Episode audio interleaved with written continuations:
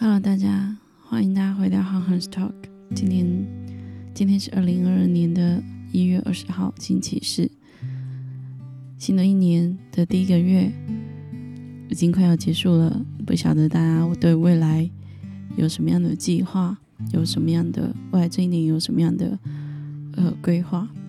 或是还没有规划好，或者还没计划好，或者是也还没写下今年的目标，有不要忘记给自己设一个目标，让自己可以慢慢的前行。我们今天同样是要来 Q Day 分享，然后会谈到约书亚记的六章二十二到二十七节，在这里会谈到有关把未来交给神这件事情。我们先来读今天的经文。约书亚对推看窥探这地的两个人说：“你们进那妓女的家，照你们向她所起的事，将那女人和她所有的都从那里带出来。”两个做过探子的青年进去，把拉合和他的父母兄弟和他所有的带出来。他们把他所有的亲属都带出来，安置在以色列的营外。他们用火焚烧了那城和其中所有的，只有金子、银子和铜铁的器皿都放在耶和华殿的库房中。至于喇妓女喇合和他夫家以及他所有的，约书亚保存他们的性命，他就住在以色列中，直到今日，因为他隐藏了约书亚派来窥探耶利哥的使者。当时约书亚。叫众人起誓说：凡兴起重修这耶利哥城的，当在耶和华面前受诅咒。他立根基的时候，必上长子；安城门的时候，必上幼子。耶和华与约书亚同在，约书亚的名声遍传全地。我们来看这一段的经文的内容，我们来观察一下约书亚对。做过探子的那两个人吩咐了什么呢？我们从二十二节可以看到，在这里说他对那两个人说：“你们要进到那妓女的家中，照你们向他所启示的，把他所有的都带出来。”然后我们来继续看，那占领耶利哥城之后，耶稣啊要众人启示的内容是什么呢？这个是在二十六节哈，二十六节这里说到，耶稣啊要众人启示后，凡兴起重修这。耶利哥城的，但在耶和华面前受诅受诅咒。他立根基的时候必上必上长子，他安城门的时候必上幼子。好，所以这就是呃呃那个约书亚他要众人所起的事。那我们来思考后，在这里约书亚说重修耶利哥人的歌城的人会遭受到咒诅的理由是什么呢？你们觉得是什么样的理由？是呃，为什么约书亚要这么做？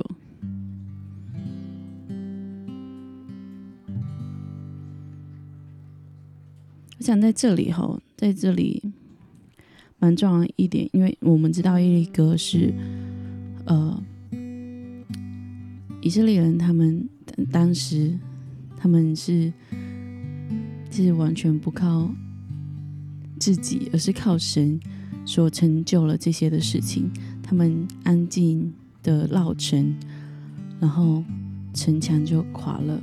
好，这个这样的故事在前面哈，在约书亚的呃约书亚记的前面，所以大家有兴趣可以再翻回去看。然后你要知道，以前的城门并不是像呃我们现在 以为的墙这样子哈，这么的单薄。以前城门它是可以有两个马车这样子并排行，就是会车的那种，所以其实它是又又又厚又宽厚，所以你要说就是要像是现在要把墙壁打破那样子的轻易，其实是非常难的哈。你们也可以想象那个万里长城的那个城，好，可能还比那个还要再宽，好。所以就知道那个那非常的不容易，所以以色列人他们他们赢得那一场这一场战役，并不是因为靠自己，他们安静的绕城，然后最后大声呼喊，这些的城墙就倒塌了，表示他们这一个战争，这个战争的重要的意义是在于，并不是以色列人战胜了耶利哥人，而是显明神会，神会为自己的子民来战争，然后。再来，另外一方面，神也透过就是耶稣的这个诅咒来宣告被宣告被罪恶污秽之城终究会终结哈。所以重修耶利哥人耶利哥城的人会遭殃的理由，好像是要重建这个罪恶。一样，好，我们继续来看。那我们再看到拉合，他他因抓住信心得救；另外一方面，重建因罪恶不解的耶利哥城人必受的咒诅。对比这这两件事，你有什么样的感想？哦，像拉赫他并不是以色列人，可是他接待了从嗯以色列就是。从耶和华的子民当中所派来的探子，所以我相信他也听闻了这个神耶和华神怎么带领他的子民过红海、渡约旦河的这些事迹。我相信他在某一方面是相信这个神是有能力、是有是有那权柄的，所以他愿意接待他这两个探子，而且。保护好这两个探子，然后也相信这两个探子会不会就是不会背弃，就是与他所立的，就是所起的事，然后还是会回来带走他的。所以在这样就是到这样的情况后，甚至我们知道他到现在，就是他们的家人到现在仍旧是呃与以色列人。是一起的后，因为经文上这样子说，耶稣要保存了他们的性命，他就住在以色列中，直到今日。好，我们这个是拉合的部分，那我们来看这个重建因罪恶不洁的耶利哥城的人会受到怎么样的咒诅？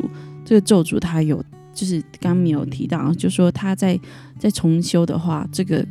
他在令这个城的根基的时候，那个那个建的人，他的长子会死掉。那在把那个城门放上去的时候，在在安安装嘛，就是在在安城门的时候，那个他的孩就是小孩子小儿子吗？必定会死后。你知道这样的事情哦，重建重修耶利哥城这个这个事情。是应验在亚哈王的时代哈，那伯特利伯特利人希伊勒重建耶利哥城的时候，他的两个儿子亚比郎和西哥都死了。这是在列王记上的十六章三十四节都死了。呃，我们来看那个经文好了，就是亚哈的日子。伯特利人希希勒重重修耶利哥立根经的时候，他上了长子亚比兰；安门的时候，他上了幼子西哥。正如耶和华坚韧的儿子耶稣所说的话。所以你看，一个是决定，就是抓住信心，相信耶和华神是信实的神，是是带有能力的神，他的后代人就一直在。这个依旧依旧保全性命，要不然他原是耶利哥城的人，应该也会惨遭杀害哈。可是却因了，因为他信神，信耶和华是真神，所以接待了这两个探子，因而全家获得性命。而另外一方面，虽然这个以色列人，然后伯特利人，这个。当时候的这个人，呃，他叫伊西伊勒，他重修了一个，而他所遭遇的就是失去了他的两个孩子，所以重修城墙这件事，重修耶利哥城，我刚也提到了，就像是耶利哥城，像是这个这个罪罪恶污染之城。而重修好像是要把这样的城重新的这个为罪恶污染的地方重新的建立，所以才就是有这样子完全不同样的下场。所以你是信靠神呢，还是你是你是继续活在最终呢？我相信借由这个耶利哥城之战的故事，告诉我们。